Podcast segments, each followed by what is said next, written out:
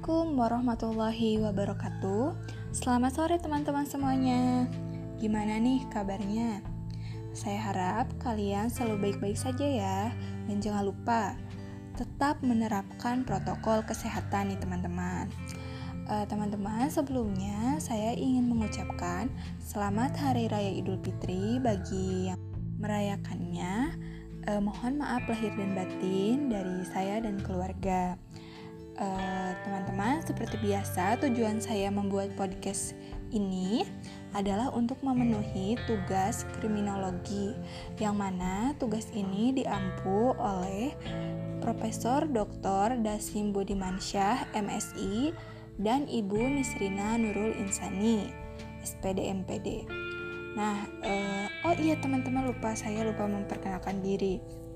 Perkenalkan nama saya Devira Dwinta Maharani dengan NIM 1907890 dari PKN 2019A Universitas Pendidikan Indonesia.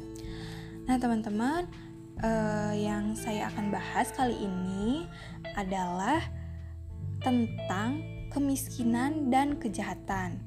Nah, apakah kejahatan itu disebabkan oleh kemiskinan atau tidak nih, teman-teman? Nah, untuk itu mari kita simak podcast ini teman-teman, uh, sebenarnya materi tentang kemiskinan dan kejahatan ini sudah dibahas oleh teman-teman saya yang saya yang lain, khususnya dari kelompok satu sebagai tim penyaji. Jadi di sini saya hanya menambahkan dan e, mengulas kembali dan e, menanggapi gitu e, dari pembahasan yang telah dibahas oleh teman saya yang lain. Nah, saya sebelumnya ingin mengapresiasi kerja keras dari kelompok satu yang mana sebagai kelompok penyaji yang telah menyajikan materi dengan baik dan uh, cukup lengkap gitu nah uh, dan sudah menjawab pertanyaan dari teman-teman saya yang lain dengan sangat baik. Nah di sini namun saya ingin uh, sedikit mengomentari tentang makalahnya. Jadi makalahnya itu yang saya terima itu uh, pengetikannya itu kurang rapi, jadi uh, tidak tidak rata gitu ada yang uh, kan ada yang memakai gambar di bawahnya itu. Gambarnya itu berada di sisi yang paling kiri sedangkan tulisan yang lainnya itu ada di tengah seperti itu. Jadi kurang simetris seperti itu. Terus uh, jarak antar spasinya juga uh, tidak tidak sama gitu. Jadi si makalahnya itu kurang rapi dan itu menurut saya sendiri cukup mengganggu untuk uh, pembacanya Nah, kemudian uh, saya ingin menambahkan dari, uh, dari materi kemiskinan dan kejahatan. Nah, teman-teman, menurut kalian uh, kebanyakan kejahatan yang di Indonesia apakah disebabkan oleh kemiskinan? Nah, coba teman-teman uh, kita gali lebih dalam.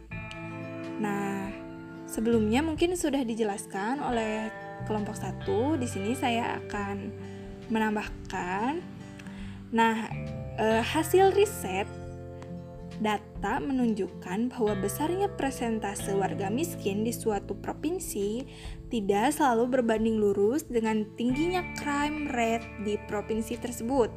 Nah, di sini udah kelihatan teman-teman.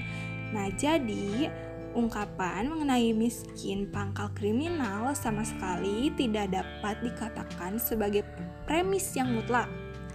Nah, sebab berdasarkan data yang uh, kami himpun, oh iya, saya melansirnya dari kompas.com, teman-teman. Nah, sebab berdasarkan, berdasarkan data yang Kompas himpun dan dan dibandingkan Nah, fakta yang ditunjukkan itu amat bervariasi. Nah, provinsi dengan angka kejahatan per 100 ribu penduduk tertinggi adalah Sulawesi Utara nih teman-teman. Nah, kemudian di peringkat dua itu ada Papua Barat. Kemudian disusul oleh Sulawesi Tengah, Sulawesi Selatan, dan Sumatera Barat. Nah, Polda Sulut sendiri mencatat ada 416 kejahatan per 100 ribu populasi yuridiksi sepanjang tahun 2018. Nah, hal ini menjadikan Sulawesi Utara berada di, pro, di posisi atas dalam daftar tersebut. Namun, provinsi ini bahkan tidak ada dalam ranking 10 besar provinsi dengan persentase penduduk miskin tertinggi. Nah, Sulut duduk di peringkat ke-20 dengan persentase jumlah warga miskin sekitar 8% saja dari populasinya. Nah, dari data ini teman-teman kita bisa simpulkan ya, kita bisa ju bisa juga analisis bahwa kejahatan itu tidak selalu e, berasal dari kemiskinan seperti itu. Nah, ada juga kejahatan yang dilakukan oleh orang orang-orang yang cukup berada atau orang kaya gitu. Nah, itu disebut kejahatan kerah putih itu seperti korupsi seperti itu. Nah, nanti uh, kelompok saya sendiri yang akan membahasnya seperti itu.